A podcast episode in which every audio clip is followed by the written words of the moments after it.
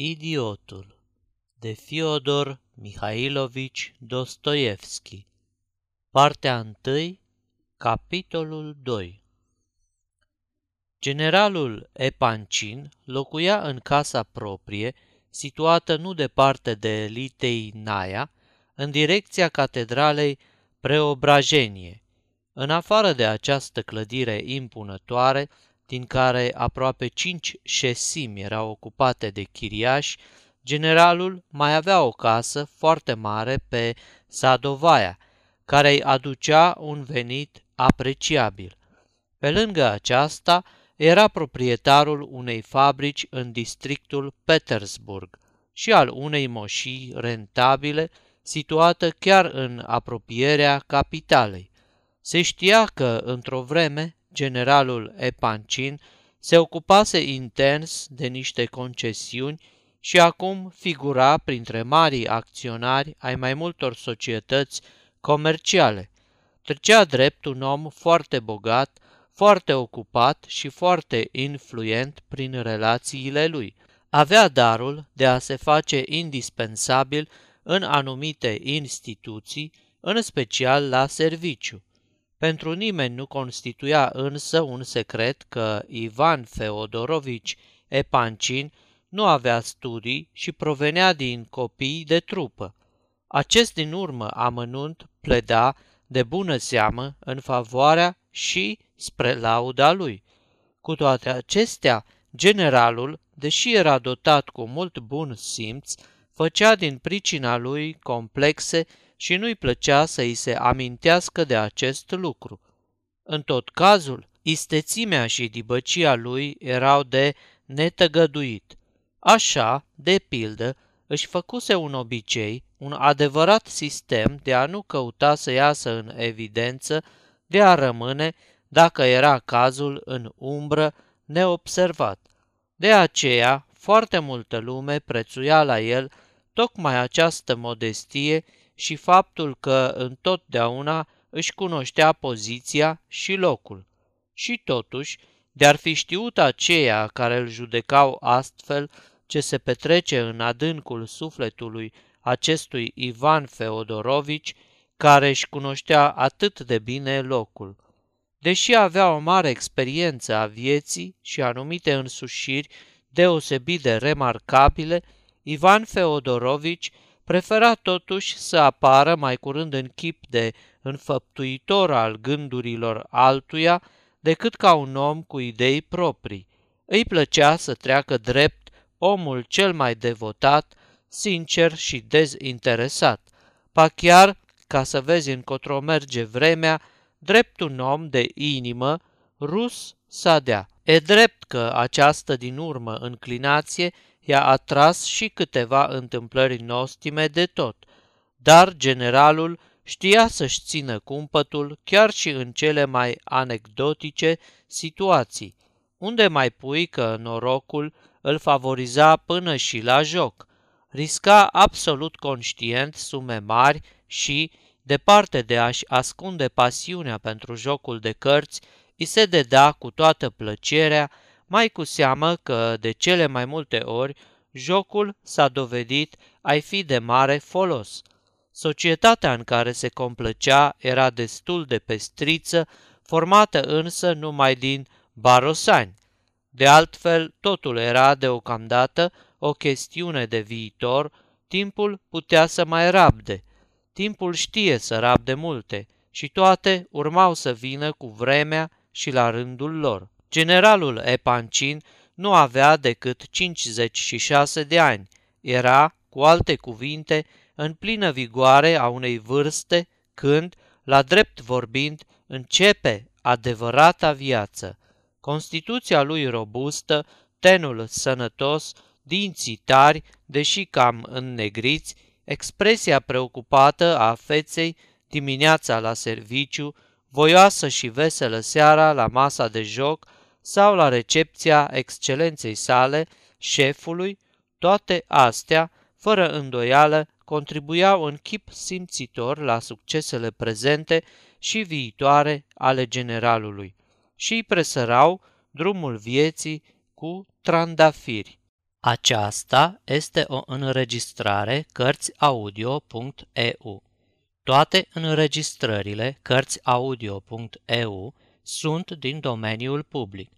Pentru mai multe informații sau dacă dorești să te oferi voluntar, vizitează www.cărțiaudio.eu.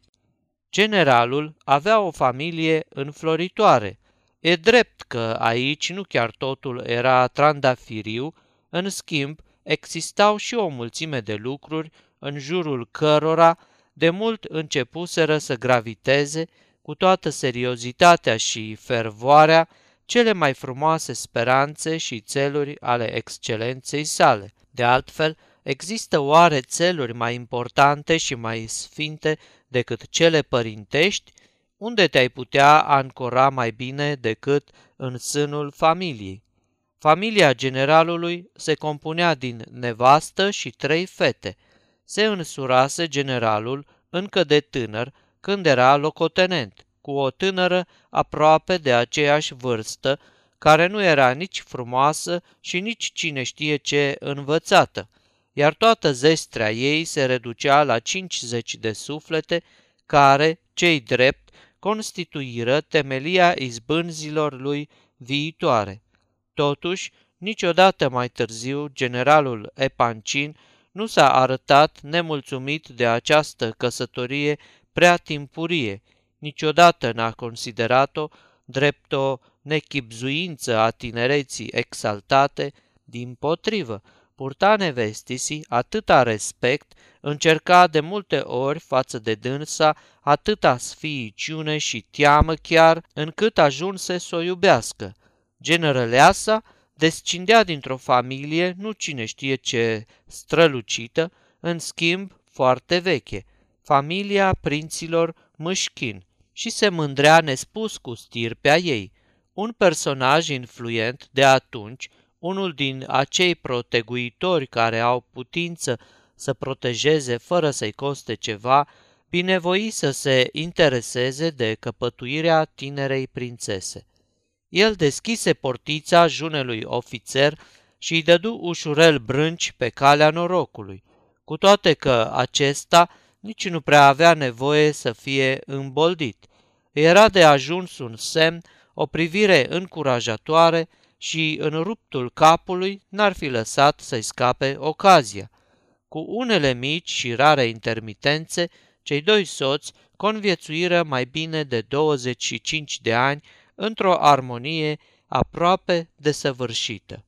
Ca ultimă mlădiță a unei familii nobile și poate datorită și unor însușiri și calități personale, generăleasa reușise încă din tinerețe să-și atragă bunăvoința câtorva doamne influente din înalta societate. Mai târziu, când bărbatul ei agonisise avere frumușică, asigurându-și și o importantă poziție oficială, ea începu să se familiarizeze și, treptat, treptat, se obișnui de-a binelea cu atmosfera din saloanele acestei lumi selecte. Între timp, cele trei fete ale generalului, Alexandra, Adelaida și Aglaia crescură și ajunseră la vârsta de măritiși. E drept că, după nume, nu erau decât odraslele generalului Epancin, în schimb, după mamă, aparțineau aristocrației. Aveau zestre frumoasă, tatăl lor putea spera să ajungă la cele mai înalte situații, iar pe deasupra, ceea ce nu era deloc lipsit de importanță, toate trei erau de o frumusețe răpitoare, chiar și cea mai mare, Alexandra, care număra 25 de ani împliniți.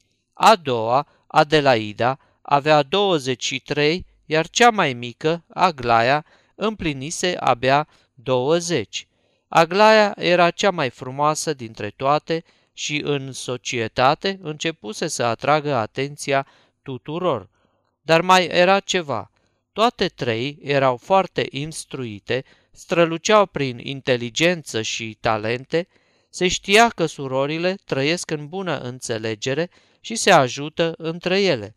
Se vorbea chiar de unele sacrificii materiale făcute de surorile mai mari în folosul celei mici, un adevărat idol al familiei. În societate, nu numai că nu căutau să strălucească, ci, din potrivă, se țineau foarte modest. Nimeni nu le-ar fi putut învinui de trufie sau îngâmfare, se știa însă că erau mândre și că își cunosc pe deplin valoarea. Alexandra era muziciană, Adelaida avea talent pentru pictură și totuși aproape nimeni nu știuse de asta și aceste însușiri ale lor s-au descoperit abia în ultimul timp și cu totul din întâmplare. Într-un cuvânt, toată lumea avea numai cuvinte de laudă pentru cele trei surori, adică aproape toată lumea, căci existau și răuvoitori care vorbeau cu groază despre pasiunea surorilor Epancin pentru lectură, despre acea sumedenie de cărți pe care le citiseră. Fiicele generalului nu se arătau deloc grăbite să se mărite, știau să prețuiască în modul cuvenit cercurile pe care le frecventau, păstrând totuși anumite rezerve. Faptul apare cu atât mai demn de relevat cu cât se cunoșteau veleitățile și țelurile pe care le nutrea tatăl lor. Era aproape de 11 când prințul sună la ușa locuinței generalului. Acesta ocupa, la etajul al doilea, un apartament destul de modest în raport cu poziția lui socială. Un fecior în livrea deschise ușa și prințul fu nevoit să intre în lungi tratative cu acest cerber, care se uita cu vădită neîncredere la dânsul și la bocceluța lui. În cele din urmă, după declarația de mai multe ori repetată că este într-adevăr prințul Mâșchin și că are absolută nevoie să-l vadă pe general pentru o chestiune urgentă, servitorul îl introduse într-o încăpere mică de lângă anticamera biroului și îl predă în seama unui alt lacheu care își făcea serviciul în timpul dimineții, anunțând persoanele venite pentru audiență. Îmbrăcat în frac, lacheul de serviciu părea să fi trecut de 40 de ani, iar după ținuta lui gravă și aerul preocupat, se putea vedea cât de pătruns era el de importanța funcției sale, căci era ușier cu însărcinări speciale pe lângă cabinetul excelenței sale. Așteptați puțin în anticameră, iar legăturica lăsați-o aici, spuse el, așezându-se în fotoliul său cu o gravitate măsurată și examinându-l cu o privire severă și plină de mirare pe prinț care, fără a-și lăsa din mână modestul bagaj, ocupase un scaun alături. Dacă îmi dai voie, am să aștept aici, în tovărășia dumitale, căci ce rost are să rămân singur acolo? Aici nu se cade să așteptați, fiindcă sunteți vizitator, adică oaspe. Vreți să vorbiți personal cu excelența sa? La cheul se vede treaba, își făcuse anumite rezerve în privința lui și, neputându-se împăca cu gândul că va trebui să introducă un asemenea musafir, hotărâ probabil să-l mai descoasă puțin. Da, am de vorbit cu generalul Epancin. Într-o chestiune, începu prințul, nu vă întreb despre ce anume vreți să-i vorbiți. Treaba mea e să vă anunț, dar, așa cum v-am mai spus până la venirea secretarului, nu e cu putință. Neîncrederea omului părea să crească. Prea din calea afară se deosebea acest prinț de vizitatorii obișnuiți, cu toate că, aproape zilnic, la o anumită oră, generalul era nevoit să primească în chestiuni de afaceri tot felul de oameni. Deși se deprinsese cu asta, mai primise chiar și instrucțiuni destul de precise în această privință. Lacheul avea totuși mari îndoieli în cazul de față, socotind probabil că prezența secretarului ar fi absolut necesară. E adevărat că veniți chiar din străinătate? întrebă el în cele din urmă, aproape fără voie și ezitând. Ar fi vrut poate să întrebe, e adevărat că sunteți prințul Mâșchin în carne și oase? Întocmai, am coborât adineauri din tren. Voiai, mi se pare, să mă întrebi dacă într-adevăr sunt prințul Mâșchin, dar n-ai făcut-o din politețe? Hmm, făcu la cheul surprins. Te asigur că nu mint și că n-ai să ai nicio neplăcere din pricina mea. Iar dacă mă prezint în halul acesta și cu bocceluța în mână, e numai pentru că, în momentul de față, mă aflu într-o situație nu tocmai strălucită. Hm, vedeți, nu de asta mă tem. Sunt obligat să vă anunț și o să vă primească secretarul, afară de cazul când, aici e aici, îndrăznesc să vă întreb, nu cumva ați venit la general ca să-i cereți vreun ajutor?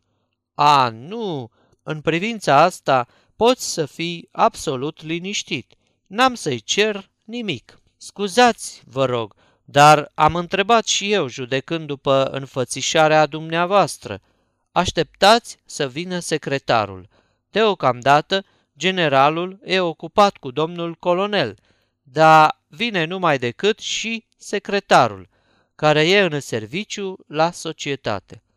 Dacă e vorba totuși să aștept mai mult, te-aș ruga să-mi spui dacă pot să fumez pe aici, pe undeva.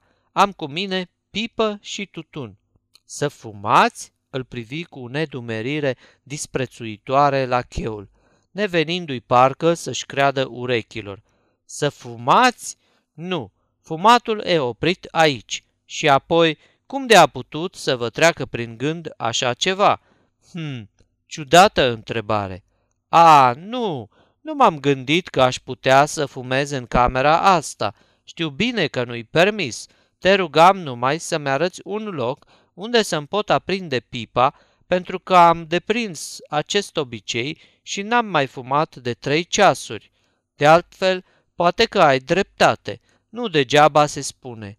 Câte bordee, atâtea obicee.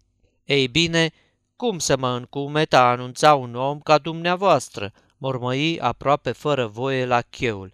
Mai întâi, ca vizitator, deci, ca musafir, ar trebui să stați acum în camera de așteptare și nu aici cu mine. Parcă mă văd tras la răspundere pentru această abatere. Sau poate aveți cumva de gând să rămâneți de tot la noi?" adăugă el, aruncând încă o dată o privire piezișă spre bocceluța prințului, care evident nu-i dădea pace. Ba nu, n-am asemenea intenții, Chiar dacă mi s-ar propune, n-aș rămâne aici. Am venit numai să fac cunoștință cu stăpânii casei și nimic mai mult. Cum așa, să faceți cunoștință?" întrebă surprins și din ce în ce mai bănuitor la cheul. Păi, nu mi-ați spus la început că ați venit cu anumite treburi? Vezi că, de fapt, nu este vorba de ceva precis și totuși aș avea, dacă vrei, și o anumită treabă, să cer un sfat, dar întâi de toate vreau să mă prezint familiei Epancin. Sunt prințul Mâșchin, iar soția generalului e și ea o prințesă Mâșchin. Și noi amândoi am fi cei din urmă descendenți ai acestei familii. Va să zic că pretindeți acum că sunteți și rubedenii, se siză de data aceasta aproape îngrozit la cheul. Și nici asta nu s-ar putea afirma cu toată hotărârea. Firește, dacă am începe să scormonim cu tot din adinsul, o înrudire oarecare există, de bună seamă, dar e atât de îndepărtată încât ar fi greu să dai de firul ei. I-am și scris odată generalesei din străinătate, dar n-am primit niciun răspuns. Și totuși, întorcându-mă în țară, am socotit de a mea datorie să mă prezint. Îți dau toate lămuririle acestea ca să-ți împrăștii îndoielile, pentru că te văd tare îngrijorat. Anunță că a venit prințul Mâșchin și însuși numele acesta va fi cea mai bună explicație a scopului vizitei mele. O să mă primească foarte bine, Nu o să mă primească nicio supărare, deși nu-mi vine a crede că va refuza să mă primească. Presupun că doamnei general îi va face plăcere să cunoască pe unicul reprezentant în viață al neamului său, de vreme ce, după câte mi-a fost dat să aud, ține mult la obârșia ei nobilă și pune mare preț pe spița princiară din care se trage. Felul de a vorbi atât de simplu, sincer și deschis al prințului a avut, pe cât se pare, un efect cu totul contradictoriu aceluia pe care ar fi trebuit să-l aibă în mod normal. Și cu cât era mai simplu, cu atât părea mai deplasat în cazul de față, căci era exclus ca la cheul acesta încercat să nu-și dea seama că o conversație foarte potrivită între persoane de aceeași condiție socială devine cu totul ne la locul ei între un musafir și o slugă. Și fiindcă de obicei servitorii sunt mult mai deștepți decât îi cred stăpânilor, la cheului nostru nu-i rămânea decât să-și închipuie una din două. Orică prințul era un neisprăvit care umblă să cerșească bani, orică e un prostănac fără pic de demnitate, căci un prinț deștept și care se respectă n-ar fi stat în antreu de vorbă cu o slugă, necum să-l mai și întrețină povestindu-i de afacerile lui. Oricum, și într-un caz și în celălalt, nu era oare să fie tras la răspundere el, la cheul, anunțând un asemenea vizitator? Ar fi totuși bine să treceți în camera de așteptare, spuse el pe un ton de data aceasta mult mai stăruitor. Dacă stăteam acolo, nu puteam să-ți dau toate lămuririle acestea, răspunse prințul, râzând cu bună voie, și rămâneai cu aceeași îngrijorare din pricina hainei și a bocceluței mele. Așa stând lucrurile, poate că nici nu mai are rost să-l aștept pe secretar și te duci dumneata singur să mă anunți. Nu pot să anunț un asemenea vizitator fără voia secretarului. Apoi, chiar adineauri, excelența sa a poruncit să nu las pe nimeni cât timp e ocupat cu domnul colonel. În schimb, Gavrila Ardalionovici poate să intre oricând. Ce este el? Slujbaș? Cine? Gavrila Ardalionovici? Nu, e în serviciu particular, la societate. Dar de ce nu puneți legăturica deoparte? Uite aici. M-am gândit și eu la asta, dacă îmi dai voie, să-mi scot poate și pelerina. Ce zici? De bună seamă, că doar nu o să intrați la el așa îmbrăcat. Prințul se ridică și își scoase în grabă pelerina, sub care purta o haină destul de bine croită, deși cam uzată. De-a curmezișul vestei îi atârna un lanț de oțel, la capătul căruia era prins un ceasornic de argint, marcă elvețiană. Cu toate că prințul era un prostălău, lacheul îl și cântărise în sinea lui. Totuși, sluga generalului socoti în cele din urmă că nu se cuvine să stea la taifas cu un vizitator al stăpânului său, deși prințul începuse grozav să-i placă într-un anumit fel, deși, cei drept, nici el n-ar fi putut spune de ce anume. În același timp, simțea că omul acesta îl face să-și piardă cumpătul, îl scoate din sărite. Dar generăleasa, la ce ore primește?" întrebă Mâșchin, reluându-și locul pe scaun. Asta nu mai e treaba mea. Cred că n-are ore fixe. Depinde cine vine. Pe croitoreasă se întâmplă să o primească chiar și la 11 dimineața. Gavrila Ardalionovici e și el primit mai devreme ca ceilalți, ba chiar și în timpul dejunului. Aici, la voi, încăperile sunt mai călduroase iarna decât în străinătate, spuse prințul. În schimb, acolo, aerul de afară e mai cald decât la noi, dar casele sunt tare friguroase iarna. Un rus cu greu se poate deprinde cu astfel de locuințe. Și cum adică? Acolo nu se face foc în casă? Ba da, sunt însă cu totul altfel construite, vreau să zic sobele și ferestrele. Hmm, și ați umblat mult prin străinătăți. Patru ani. De fapt, am stat tot timpul aproape în același loc, într-un sat. Cred că v-ați cam dezobișnuit de ale noastre. E foarte adevărat. Nu știu dacă ai să mă crezi, dar mă cuprinde uneori mirarea cum de nu mi-am uitat limba. De pildă, acum stau de vorbă cu dumneata și mereu îmi vine în gând, uite că vorbesc destul de bine rusește. Poate chiar din cauza asta nu-mi tace gura. De ieri, în adevăr, simt mereu nevoia să vorbesc rusește. Hmm, ați stat vreodată la Petersburg? Oricât se străduia la cheul să păstreze distanța cuvenită, îi venea greu să renunțe la o conversație atât de plăcută cu un om așa de politicos. La Petersburg, aproape deloc. Am fost doar așa, în trecere. Nici înainte nu prea am cunoscut cum e pe aici, iar acum aud că s-au produs atâtea schimbări încât se zice că și cei care cunoșteau toate rânduielile ca în palmă trebuie să învețe totul de la capăt. Acum se vorbește mult, mi se pare, de niște reforme în justiție, de un nou fel de judecată. De, ce să zic, judecata e tot judecată. Dar acolo pe unde ați umblat, cum e judecata?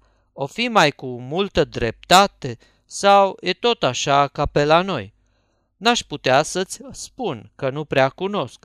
Despre instanțele noastre judecătorești am auzit însă spunându-se lucruri foarte bune. Și apoi, când te gândești că la noi, de pildă, nu există pedeapsa cu moartea. Dar acolo este? Da, am văzut o execuție în Franța, la Lyon, unde mă dusese Schneider. Și cum? Îi duce la spânzurătoare? Nu, în Franța li se retează capul. Și țipă rău omul. Nici n-apucă să țipe. Totul se petrece într-o clipită. Omul e așezat cu gâtul pe butuc, de sus cade lunecând un fel de mașinărie, ghilotină se cheamă, un satâr mare și lat. Cade dintr-o dată cu putere. Capul sare retezat cât ai clipi din ochi și se rostogolește în coșul din fața butucului. Mai groaznice sunt pregătirile. După ce îi se comunică sentința, condamnatului îi se dau ultimele îngrijiri. E legat și dus la locul de execuție, apoi îl urcă pe eșafod, uite, atunci e înfiorător. Mulțimea aleargă să vadă, chiar și femeile, deși acolo nu prea e văzută cu ochi buni o asemenea curiozitate la femei. Vezi bine, asta nu-i treaba lor. Firește, ele n-au ce căuta acolo. Asemenea cazne, condamnatul îl chema Legros, era un om în puterea vârstei, deștept, îndrăzneț, voinic. Ei bine, nu știu dacă ai să mă crezi, dar în timp ce urca pe eșafod, plângea și era alb ca varul. De necrezut, e îngrozitor.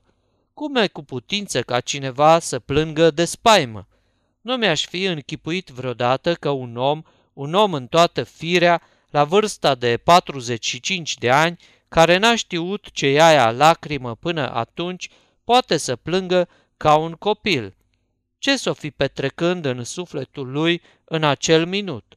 Ce groază, ce cutremurare îl cuprinde!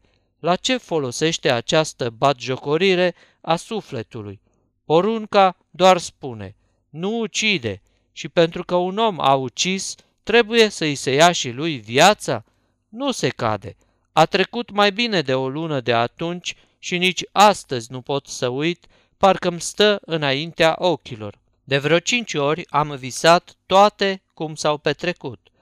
Prințul se însuflețise și o ușoară roșeață îi coloră obrazul palid, deși vorbea cu același glas scăzut.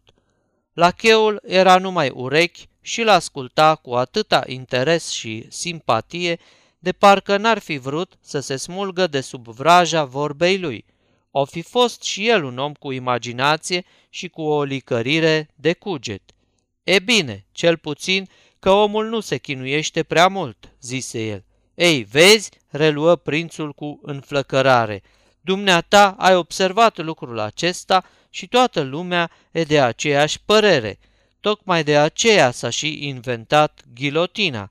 Dar, știi, mie mi-a trecut atunci și un alt gând prin minte. Nu cumva, din potrivă, e mai rău așa? O să-ți pară ciudat, de necrezut. Chiar, dar cu puțină imaginație te poate încerca și o asemenea idee. Gândește-te, de pildă, la cele ce se întâmplă în caz de tortură. Durere, răni, chinuri trupești, toate astea îl distrag pe om de la suferința morală într-așa fel încât, până în clipa morții, numai rănile îl chinuiesc.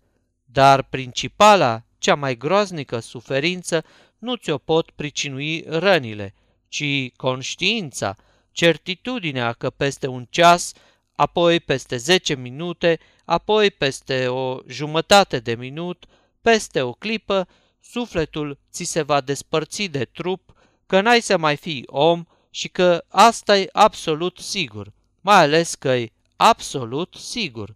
În clipa când ți-ai vărât capul în scobitură, ți l-ai așezat pe buturugă și aștepți să cadă cuțitul, ba îi și auzi hârșiitul, uite sfertul, fragmentul acela de secundă este cel mai groaznic.